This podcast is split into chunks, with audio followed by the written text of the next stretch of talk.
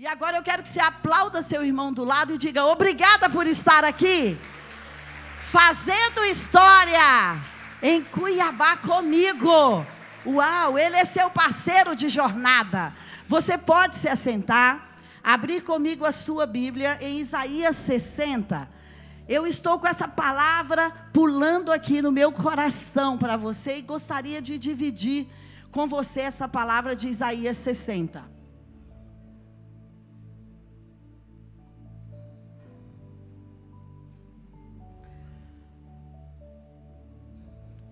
Onde? Ah, o relógio está bem aqui, tá bom.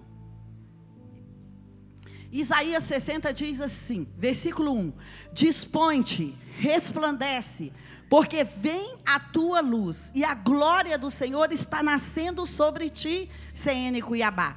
Porque eis que as trevas estão cobrindo a terra, é verdade. E a escuridão está cobrindo os povos. Mas sobre ti, CN Cuiabá, está aparecendo a resplandecente glória do Senhor. Isto está vindo sobre ti. Versículo 3: As nações, CN Cuiabá, se encaminharão para a tua luz, e os reis para o seu resplendor que te nasceu. CN Cuiabá, levanta em redor os olhos e vê. Todos esses que estão se ajuntando aqui no Mato Grosso vão vir a ter contigo. Os teus filhos vão chegar de longe, CN Cuiabá, e as tuas filhas serão trazidas no braço. Então você verá e será radiante de alegria.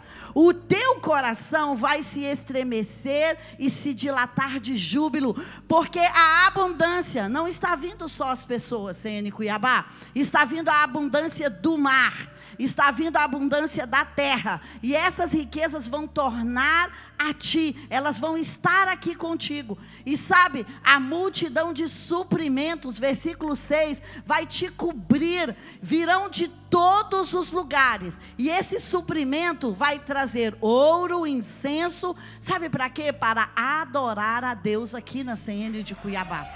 Ou, isto é a luz que está sobre você. Você está atraindo, e esse texto vai continuar dizendo muitas outras coisas sobre você, e nós vamos falando aqui ao longo desse tempo que nós vamos estar juntos. Porque hoje é sabido por todos nós que o mundo está mais difícil de viver, está mais desafiador, o mundo está muito mais é, cheio de incertezas. O mundo está muito mais cheio de surpresas. De repente você planeja fazer uma campanha porque você vai a vereador, a prefeito, a deputado, ou você resolve abrir uma empresa e você faz um business plan e depois você não pode concluir com aquilo, você precisa mudar. Por isso é que o conceito hoje de gestão ágil é, é tá tão em voga. Por quê? Porque você precisa administrar rapidamente e mudar os seus caminhos de forma diferente. Então isso faz parte de uma atmosfera que está sobre o mundo. Isso não é só sobre a minha vida e sobre a sua vida. Talvez você planejou coisas há dois anos atrás que não aconteceram. Talvez você planejou coisas há dois anos atrás, talvez você não planejou coisas há dois anos atrás que aconteceram. Por quê? Porque o controle da nossa vida não está nas nossas mãos. Sabe, eu acredito que a década passada, foi uma década que eu e você vivemos mais com os roteiros da nossa vida. E Deus abençoava as obras das nossas mãos. Porque, sabe, de tempos em tempos o mundo muda. Mas quando essa década começou, Deus disse: vai ser diferente. Ou você depende de mim, ou você vai andar rastejando na década. Por quê? Porque o mal já está nos lugares estratégicos. E eu e você, com as estratégias humanas, com a nossa mente lógica, nós não podemos combater o mal. Sabe por quê? O mal é milenar, ele é estratégico, ele conta com forças de outras dimensões. Então eu vim aqui nessa manhã para dizer a você que Deus confia em você para combater o mal nessa geração. Mas sabe como? Não na sua força não na sua inteligência, não na sua estratégia, não na sua expertise, não baseado no seu doutorado e nem no seu MBA. Tudo isso é super importante. Tudo isso é super importante, mas não baseado nisso. Eu e você temos que ter a consciência de que estamos vivendo uma década diferente. E a guerra que existe nessa década é uma guerra espiritual. Qualquer guerra que você ver estourar sobre a terra, primeiro ela é uma guerra espiritual. Então, de repente, você está vivendo coisas com seus filhos que você nunca viveu. De repente, você está vivendo no seu casamento coisas que você nunca viveu. Você está vendo parentes seus tomar decisões que você nunca viu. Você está vendo pessoas do meio cristãs assassinarem e matarem outras de uma forma tão brutal que nunca tínhamos visto. Sabe por quê? Porque a guerra é uma guerra espiritual. E eu e você precisamos nos ligar no que é principal nessa estação. O que será que é o principal nessa estação? Eu vou te contar já já aqui. Mas o que, que você julga que é o principal nessa estação? Para o seu casamento, para a sua repartição, para a sua família, para os seus negócios. O que será que é o principal? Tem um combustível sem o qual eu e você não vamos poder passar a década sem ele. Por quê? Porque os tempos mudaram e porque o mundo está desmoronando e porque as coisas estão aceleradas, elas não estão fora do controle de Deus. Sabe, de repente a gente vê o mal explodindo, como essas guerras que temos visto ultimamente, mas isso não está fora do controle de Deus. A Bíblia já diz aqui em Isaías: as trevas vão cobrir a terra. Uau! Então vai ter mais escuridão do que luz, mas de repente, a luz daqueles que se dispõem, daqueles que entram em cena, daqueles que chamam a responsabilidade para si, esta luz vai brilhar e as nações que estavam em trevas, as pessoas que estavam em trevas, vão se chegar à minha luz e à sua luz. Então eu não sei se você tem percebido, mas tanto na família, como nas mídias sociais, como na escola, as batalhas estão muito mais claras. O mal não se esconde, não se disfarça. Fala, não, eu sou assim mesmo e estou aqui para atacar você mesmo. Olha, pode ser que você mandou esse e-mail ou essa mensagem aqui, não deve ser para mim, foi para você sim. Eu quis dizer isso aí mesmo. Então, sabe, o mal hoje, ele não está escondido, ele está escancarado. Nós estamos vendo isso nos céus de Israel, nós estamos vendo isso no Oriente Médio. Então, de repente, eu e você na Rússia também, eu e você estamos aqui é, pensando o seguinte: será que a minha vida está mais difícil do que a desse irmão que está sentado do meu lado? Deixa eu te dizer, se você se diz cristão, não, se você se diz é uma coisa, se você é cristão, se você faz questão de emplacar os princípios de Deus, você já é uma pessoa perseguida. Então, talvez a igreja perseguida aqui no Brasil vai ser um pouco diferente. Talvez não vá ser, sabe, com armas, dizendo, ó, oh, você não pode isso, você não pode aquilo, mas vai ser rindo na nossa cara, vai ser dizendo quem é você, não vou te convidar para a minha festa, olha, você é diferente, cadê esse seu Deus que não faz as coisas por você? Talvez vai ser aqueles ataques que Davi escreveu todos aqueles salmos, aqueles ataques que ele teve no deserto. Onde é que está seu Deus? Você está aqui pegando empréstimo no banco, você está aqui perguntando se eu tenho uma oportunidade de emprego. Onde é que está o seu Deus? Por quê? Porque o mal não vai perder nenhuma oportunidade para afrontar a mim e a você. Mas você sabe o que vence não é a raiva. O que vence não é revidar. O que vence não é reagir. Porque o mal tem os dias contados e você tem os dias estendidos e ele sabe disso, sabe? Então existem coisas surgindo das profundezas da terra, parece uma época de Noé. E eu e você precisamos construir uma arca.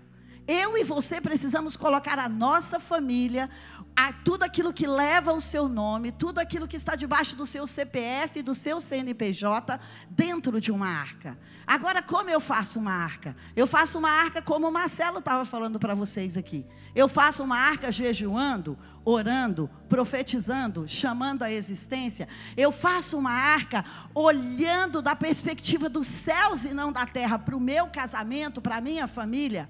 Então, a arca do Senhor é quando você coloca tudo o que leva o seu nome, tudo o que te pertence debaixo de uma proteção divina.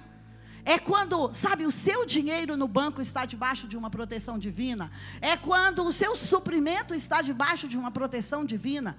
E Deus está nos chamando nesse tempo para fazer a arca para guardar a nossa família. E não é guardar numa casa melhor protegida e melhor trancada. Não, não é isso.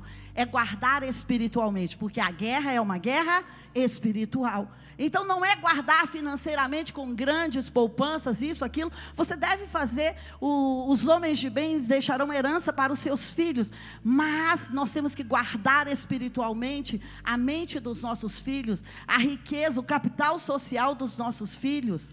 Então, Deus tem um chamado para que a gente possa construir proteção nesse tempo. Pais e mães constroem proteções. E sabe o que acontece? Esta geração, ela está carente exatamente do pai e da mãe. Não é demais um pregador, não é demais alguém que, sabe, que fale uma verdade da Bíblia que nós não conhecíamos. Não, ela está carente de pregadores que falam as verdades básicas da Bíblia que nós deixamos para lá. Por exemplo, arrependimento. Eu não consigo proteger a minha família, as minhas finanças, a minha vida emocional, se eu não sou uma pessoa que pratica o arrependimento. Ah, eu me arrependo uma vez por semana. Arrependimento é como as misericórdias do Senhor, é como o maná do Senhor, é diariamente. Sabe por quê? Diariamente eu julgo alguém, eu critico alguém, diariamente eu deixo a fé de lado, diariamente eu ando duas, três, cinco milhas, ou eu ando mil quilômetros sem nem pensar em Deus, sem nem perguntar para Ele se Ele gostaria que eu fosse àquela reunião, eu nem o considero nos meus caminhos. Então, pode ser que Cuiabá as pessoas sejam bem mais santas que Brasília, e isso é bem provável, mas em Brasília, nós precisamos nos arrepender todo dia das nossas más obras. Porque às vezes nós vamos para um culto e nem perguntamos se essa é a palavra que Deus quer que fale. Ou então nós vamos orar por alguém e nem perguntamos, Espírito Santo, o que, que você quer dizer? Nós contamos com a nossa força, com a nossa inteligência, com o último vídeo que assistimos ou com aquilo.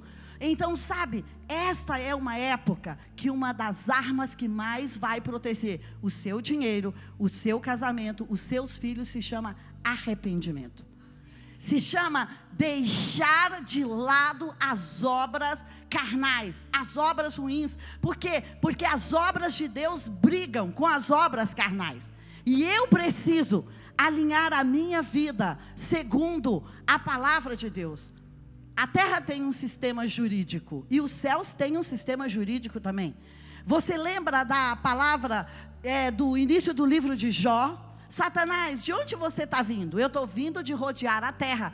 Pois é, você viu meu servo Jó? Vi, super rico, isso, aquilo, aquilo. Pois é, você viu que ele sacrifica sempre porque ele está protegendo a família? Vi, e vi que ele tem muito medo também de perder as coisas. E aí Satanás fala: então tá, deixa eu ir lá tocar na vida dele. Nós só vamos ter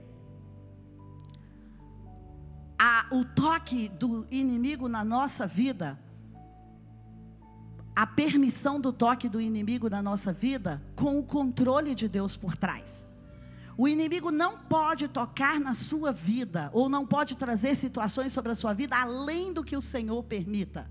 Hebreus tem uma palavra incrível que diz assim: Eu vou fazer o meu caminho reto, para que as pessoas tortas que passarem por este caminho sejam curadas. Então, o importante é que o seu caminho seja reto na família, nos negócios, nas finanças, no pensamento, nos olhos, em qualquer lugar. O importante é isso. Por quê? Porque muitas vezes este vai ser um caminho que tantas outras pessoas vão passar. Este vai ser um caminho que tantas pessoas vão beber dele depois. Então eu e você precisamos esperar no Senhor, não nos resultados do Senhor. Eu lembro tanto desta passagem de Abraão e Sara, porque Deus falava para Abraão: Abraão, você vai ter uma grande nação. Sara, você vai ser mãe de muitos filhos. Então eles pensaram a princípio: ah, será que vai ser o, o, o escravo, o Damasceno Eliezer? Não, aí Sara falou: é melhor dar uma ajuda para Deus. Vai ser Ismael. Deixa eu te dizer, nós não temos que dar ajuda para Deus, nós temos que esperar a ajuda de Deus chegar. Então, quando eles estavam lá na velhice deles, eles tiveram Isaac. Aí Sara falou: Yes, agora está tudo resolvido. E, e, sabe o que, que Moisés pensou? De repente, Abraão pensou: Eu só preciso cuidar muito bem desse Isaac, porque esse Isaac não pode morrer, não pode casar errado. Eu preciso ficar 24 horas vigiando o Isaac. E às vezes, Deus nos dá alguma coisa e nós trocamos o nosso lugar de adoração pelaquilo que ele nos deu, pelo nosso Isaac. E esta é uma estação que nós precisamos entregar os nossos Isaques antes que Deus os peça. É uma sabedoria. Porque se não entregamos, Deus vai nos pedir. Porque Ele vai dizer: Eu não quero que aquilo que você me pediu e que eu te dei ocupe o meu lugar. Então é melhor você ficar sem isso, porque antes você vinha na minha presença e conversava comigo. Então, sabe, esse é um tempo que nós precisamos nos arrepender de colocar coisas no lugar de Deus. Porque este é um tempo que o principal, lembra que eu falei no início? Qual é o principal? O principal é amar a Deus sobre todas as coisas. O principal é amar ao teu próximo como a ti mesmo. Esta é uma época que o que vai vencer é aqueles que estão de mãos dadas com o Senhor. Então a minha energia e a sua energia tem que estar concentrada no principal. E o principal é: eu vou amar a Deus com toda a minha alma, com toda a minha mente, com todo o meu entendimento, com toda a minha força. E eu vou amar o próximo como a mim mesmo. Este é o alinhamento que Deus está nos chamando para ter comunidade das nações. Sabe quando nós fizemos 20 anos? O que Deus me disse foi a palavra maturidade. E os maduros são os produtivos.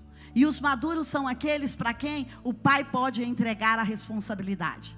E os maduros são aqueles para quem o pai pode entregar a conta bancária, para quem pode entregar o carro. Então Deus está nos chamando para uma época de sermos filhos maduros. E quem são os filhos maduros? São aqueles que não reagem, mas agem. São aqueles que chamam a responsabilidade para si. Eu amo aquele texto de Juízes que fala sobre Débora. No início do livro de Juízes, a Bíblia diz assim: se a governadora tivesse esse status, eu fazia mediação, eu julgava as causas, mas até que, Débora diz assim: até que eu me levantei como mãe de Israel, as guerras e os inimigos continuaram destruindo Israel. Então ela falou: 20 anos depois que eu era tudo isso, um dia eu me levantei como uma mãe para Israel. E nesse dia o inimigo perdeu. Então Deus está precisando de pais e mães. O que derrotou os filisteus que estavam ali comendo toda a colheita de Israel na época de juízes, não foram as estratégias de Débora, não foram as estratégias de Baraque não foi só porque ela confrontou um homem e falou, vamos lá com o exército. Não, ela falou, eu me levantei como uma mãe. Qual a diferença disso? A diferença é que uma mãe é insana. Ela fará qualquer coisa para salvar os seus filhos. A diferença é que uma mãe é insana. Ela fará qualquer coisa para ver aquilo acontecer. Então, sabe, os filhos maduros são os filhos que chamam o status de pai e de filho, de pai e de mãe para ele. Ah, mas olha, eu fui tão prejudicado por isso. Não, troca esse dinheiro estrangeiro. Diga, eu fui prejudicado por isso e, Senhor, eu quero trocar por força. Eu quero trocar por governo. Eu quero trocar por ousadia. Então, sabe, comunidade das nações de Cuiabá, Deus está nos chamando para nos dispor, para nos levantar eu comecei a ler com você este capítulo de Isaías 60. E sabe o que, que a palavra dispor significa? É uma palavra só. Se você esquecer tudo, você só precisa lembrar disso aqui. Dispõe-te.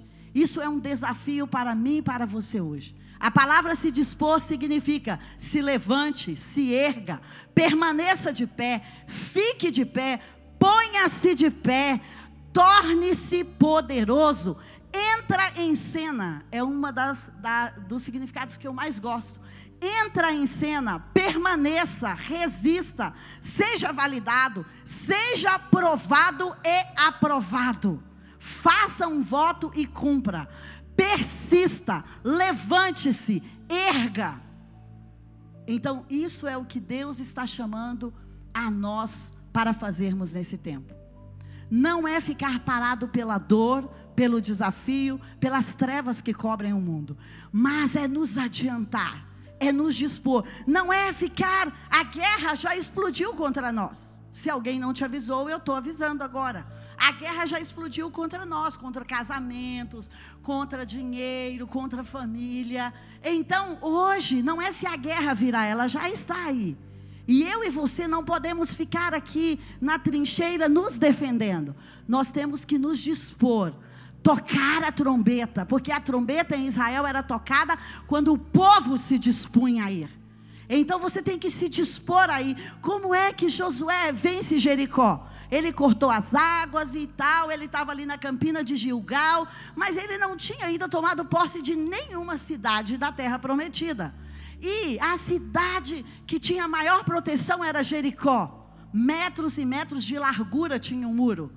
Sabe o que, que a Bíblia diz? Sabe o que, que a Bíblia diz? Ele se levanta como um pai. E ele olha para aquela extensão, para aquela muralha, mas de repente ele olha para o alto. Ele fala: Pai, eu e os milhares de pessoas que estão comigo, nós não vamos conseguir destruir essas muralhas e nem tomar esse povo. Então, será que a gente agora está aqui como prisioneiro nessa terra? Porque agora eu já introduzi as milhares de pessoas que vieram comigo e agora? Eu não tenho uma estratégia para a próxima guerra. E às vezes é assim. Nós temos a estratégia para cruzar o Jordão. Mas não temos a estratégia para vencer a próxima batalha. E sabe o que Deus está nos ensinando? O maná é para todos os dias, a misericórdia e a graça é para todos os dias. Eu tenho que vir ao Senhor todos os dias. O mal, basta o mal de cada dia. Então Deus já fala que existe o mal todos os dias. Então eu preciso receber a graça e a misericórdia todos os dias. E aí, Josué tinha esse compromisso do até que. Ele olhou para os céus e sabe o que ele viu? Um príncipe do exército de Deus. Eu quero ir para o final falando uma coisa para você aqui. O Deus dos exércitos está aqui nessa manhã. O Pai está aqui, como aquele querido profetizou, mas o Deus dos exércitos está aqui. E Ele está dizendo: Olha, eu vim para batalhar esta guerra que você está querendo fugir dela que você está querendo passar para outra pessoa, que você está dizendo, não, manda outro, eu não vou nessa guerra. Eu vim aqui para dizer que essa guerra que está estourada, bem pertinho de você, ela leva o seu nome, ela é responsabilidade sua, mas hoje o Senhor dos Exércitos está aqui para ir com você. Ele fala: você não vai só, eu estou aqui para ir com você. Eu me lembro, sabe de quê? Do Salmo 84, que diz o seguinte: Senhor, quando eu entrei no seu tabernáculo, e você está aqui no tabernáculo do Senhor, o Senhor dos exércitos se manifestou para mim, o Deus de Jacó. Sabe quem é o Deus de Jacó? Era quando Jacó e ele estava indo para a casa do tio dele, e de repente ele está cansado, porque a guerra nos cansa. E quando a guerra te cansar, descanse, porque Jacó recebeu a estratégia quando ele descansou no meio da guerra. Ele colocou um travesseiro, uma pedra por travesseiro, e ele viu uma visão. Ele tinha uma escada de anjos que subiam e desciam.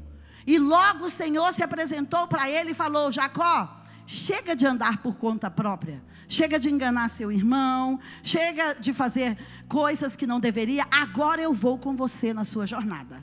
E Jacó, eu vou com você todos os dias que você estiver na casa de Labão, eu vou estar com você, até que nós vamos voltar aqui nesse lugar de novo. Você não está sozinho. Eu não vou te desamparar. E Jacó, eu ainda vou abençoar todas as famílias por sua causa.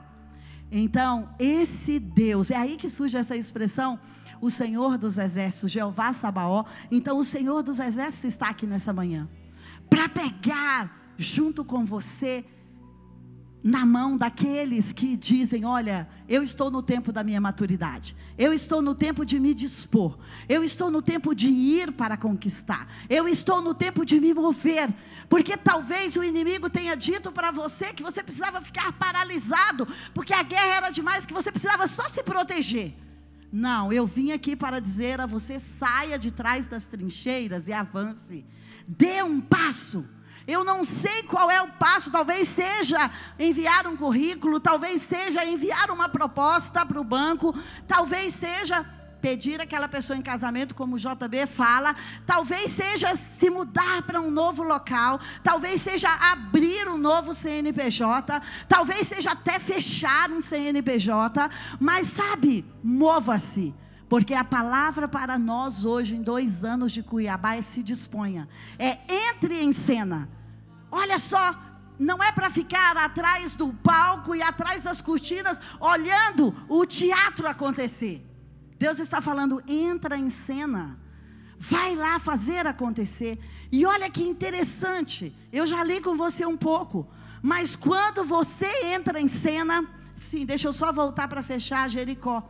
Josué está lá e ele olha para aquele príncipe do exército de Deus e aquele príncipe ensina para ele como é que ele vai ganhar Jericó. E ele não ganha Jericó com armas. Ele não ganha Jericó com as estratégias que estão na mente dele. Talvez isso seja o que eu mais quero que você guarde hoje. Abra mão das estratégias que está na sua mente para ganhar essa guerra. Vá para o jejum, para a oração, para o arrependimento, para o louvor, para o descanso e deixa ver, deixa vir uma ideia dos céus para você. Deixa vir algo que não combine com a mente humana. Porque as estratégias de. Olha, Josué, você vai ficar dando voltas em silêncio ao redor da cidade. Isso combina com a mente humana? Eu quero derrubar uma cidade, vou ficar dando volta em silêncio. Josué, no último dia você vai dar voltas e você vai gritar. Será que isso também combina? Talvez isso mais irrite o inimigo. É assim, Josué, que as muralhas vão cair. Uau! Então preste atenção no que você está achando absurdo na sua vida. Pode ser uma mensagem de Deus. Preste atenção naquilo que você está achando um absurdo. Pode ser um príncipe do exército de Deus ao seu lado te trazendo uma mensagem.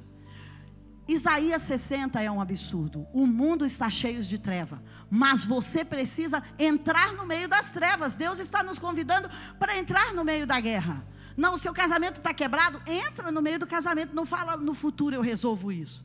Não, sabe, não procrastine, não é um dia para procrastinar. Mas entre em cena e ele vai falar: quando essa luz vier sobre você, eu vou atrair as nações sobre você.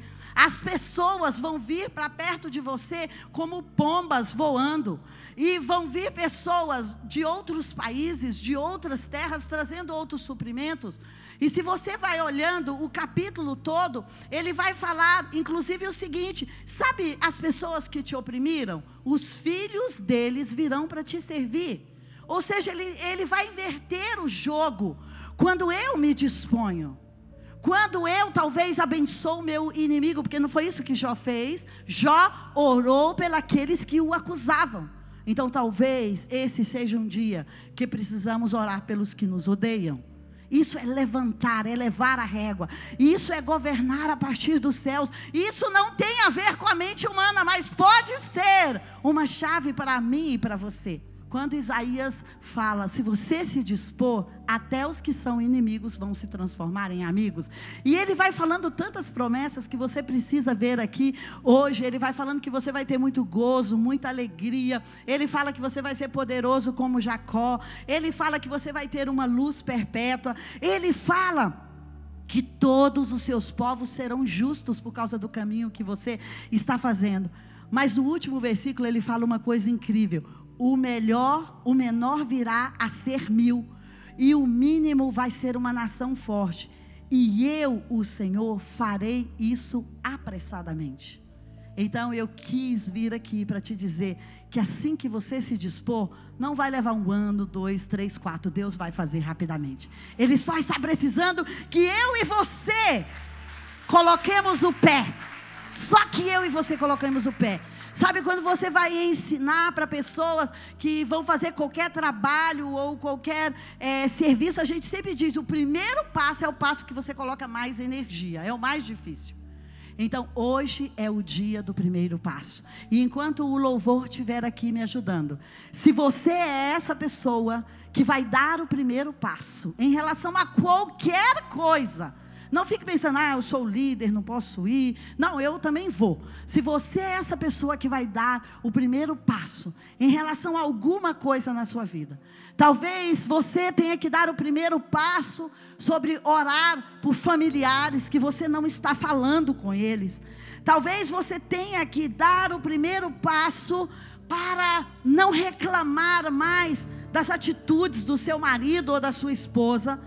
Sabe? Porque Deus habita no meio dos louvores. Imagina quem habita no meio das reclamações. Não é Deus, é outro ser. Então talvez você tenha que fazer um voto de daqui para o final do ano não tocar mais nesse assunto. Sabe, de deixar essa pessoa que te feriu, é verdade que ela te feriu e te machucou, mas você vai deixá-la nas mãos do Senhor. Você não vai ser o juiz. Talvez você tenha que dar um passo em sair do trono do julgamento, de ficar julgando as pessoas, acusando as pessoas. Isso faz a vida muito pesada. Isso faz a vida, sabe, caótica, não vale a pena. E talvez Deus tenha dito: vai arrumar a sua casa, vai perdoar o seu marido, vai ungir os seus filhos toda madrugada. Vai sozinha, se o seu marido não quer, vai sozinho se a sua esposa não quer. Dê o dízimo mesmo que você esteja no meio das trevas. Talvez você precise entregar uma oferta, um dízimo aqui hoje, e você pode procurar o pastor ou a pastora e dizer: "Olha, eu quero dar o meu primeiro passo". Talvez você tenha que pedir perdão para alguém e você vai digitar uma mensagem aí agora, porque nós estamos aqui juntos para atravessar. Então é mais fácil quando estamos juntos e você vai falar: "Me perdoa, porque eu tenho sido uma pessoa que não tenho amado você. Talvez você tenha que mandar uma palavra de amor para algum inimigo agora. Talvez você tenha que se dispor em construir a arca agora. Porque talvez você peça para todo mundo orar pela sua família, mas você não ora. Você pede para todo mundo jejuar pela sua família, mas você não jejua. Você pede oração pelo seu negócio, mas você não ora. Talvez Deus está dizendo: vá lá naquela empresa, todos os dias, seis horas da manhã, quando só tem o guarda, e você vai jogar óleo e você vai orar. E você vai dizer: nesse dia as misericórdias do Senhor estão se renovando sobre essa empresa. E Senhor, me perdoa se eu fiz maus negócios, se eu prejudiquei alguém. Ah, eu não sei. Mas eu sei que eu me sinto chamada para essa palavra. Eu me sinto chamada para dar o passo em relação a coisas que eu não gostaria de dar. Sabe, hoje Deus está dizendo para nós: sai da sua zona de conforto. Sabe, sai da sua zona de conforto. E dê um passo para onde eu estou te chamando. E se você é uma pessoa assim, como eu, que quero dar um passo em relação a coisas da minha vida, eu quero que você venha aqui à frente, junto comigo. Eu quero que você venha aqui para orarmos juntos. Sabe como aquela tribo de Josué que vai atravessar?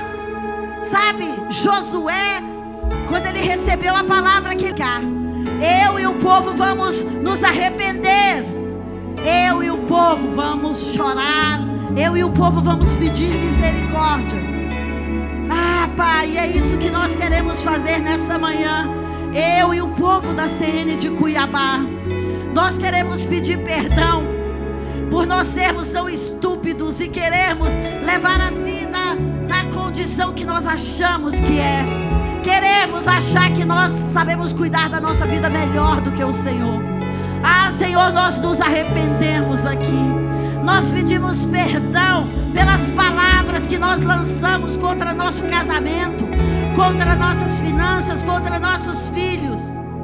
Pai, nós perdemos, pedimos perdão, porque nós não amamos a Ti em primeiro lugar, mas nós amamos a nossa dor em primeiro lugar nós amamos em primeiro lugar as nossas causas, o nosso dinheiro, os Isaques que o Senhor nos deu. Pai, nós queremos nos arrepender nessa manhã e entender que somente o Senhor pode nos fazer atravessar esta guerra, atravessar esse desafio, ir para a próxima fase. Ah, Pai, Obrigada pela oportunidade do sangue de Jesus que nos lava e nos purifica de todo pecado, das obras más, sabe, daquela possibilidade de adultério que estávamos pensando, da, daquelas vezes que abrimos o computador de madrugada quando todos estão dormindo para ver aquelas cenas imorais, das vezes que falamos mal do nosso esposo, da nossa esposa para um outro parceiro. Pai, nos perdoa. Hoje nós queremos receber a palavra de Hebreus que fala: vamos fazer o nosso caminho reto. E nós não podemos fazer isso, Pai, com a nossa própria força.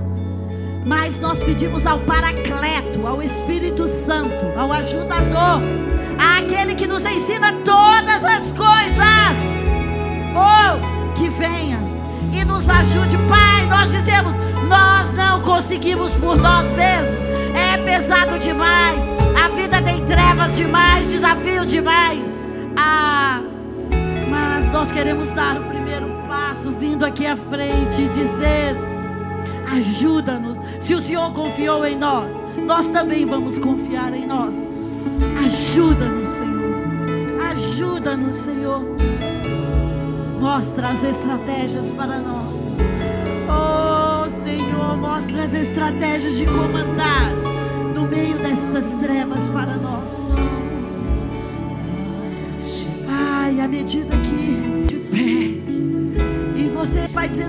Senhor, eu, eu não sei como ser um guerreiro eficiente. Eu não sei quais são as armas para derrubar Jericó, para derrubar Ai, para engolir os cananeus, jebuseus, ferezeus, os parentes de Golias essa economia está tão tomada, essa política está tão tomada, eu não sei como fazer com os anaquins que já estão ali. Mas eu quero olhar para o alto nessa manhã. Eu quero olhar para o alto, de onde me veio o meu socorro. E eu quero fazer uma aliança com os meus pensamentos, com o meu coração. De quando a guerra estourar e as trevas, os meus olhos sempre olhar para o alto. E não olhar para as circunstâncias, mas olhar para o meu Deus, que é tão maior do que as circunstâncias, que tem o controle do mundo inteiro, que nada foge ao seu controle. Então, Pai, eu quero, como um guerreiro, nesse domingo, fazer como Jacó, descansar e receber a estratégia do Senhor, fazer como Josué ir para frente da muralha sozinho, olhar para o alto e receber a estratégia do Senhor. Então, Pai, eu coloco as mãos nos meus olhos para dizer que os meus olhos espirituais estão se abrindo. Tira, Pai, tudo, toda a fenda dos meus olhos que me impediam de ver as estratégias do Senhor. E Pai, eu sei que as suas estratégias virão quando eu estiver em comunhão contigo. E hoje, Pai, nesse domingo, eu quero guardar esse dia para ter comunhão contigo. Então leve, eleve as suas mãos e comece a dizer a Ele como um pai. Mas convide-o como Jeová Sabaó também, como um príncipe do exército que vai com você.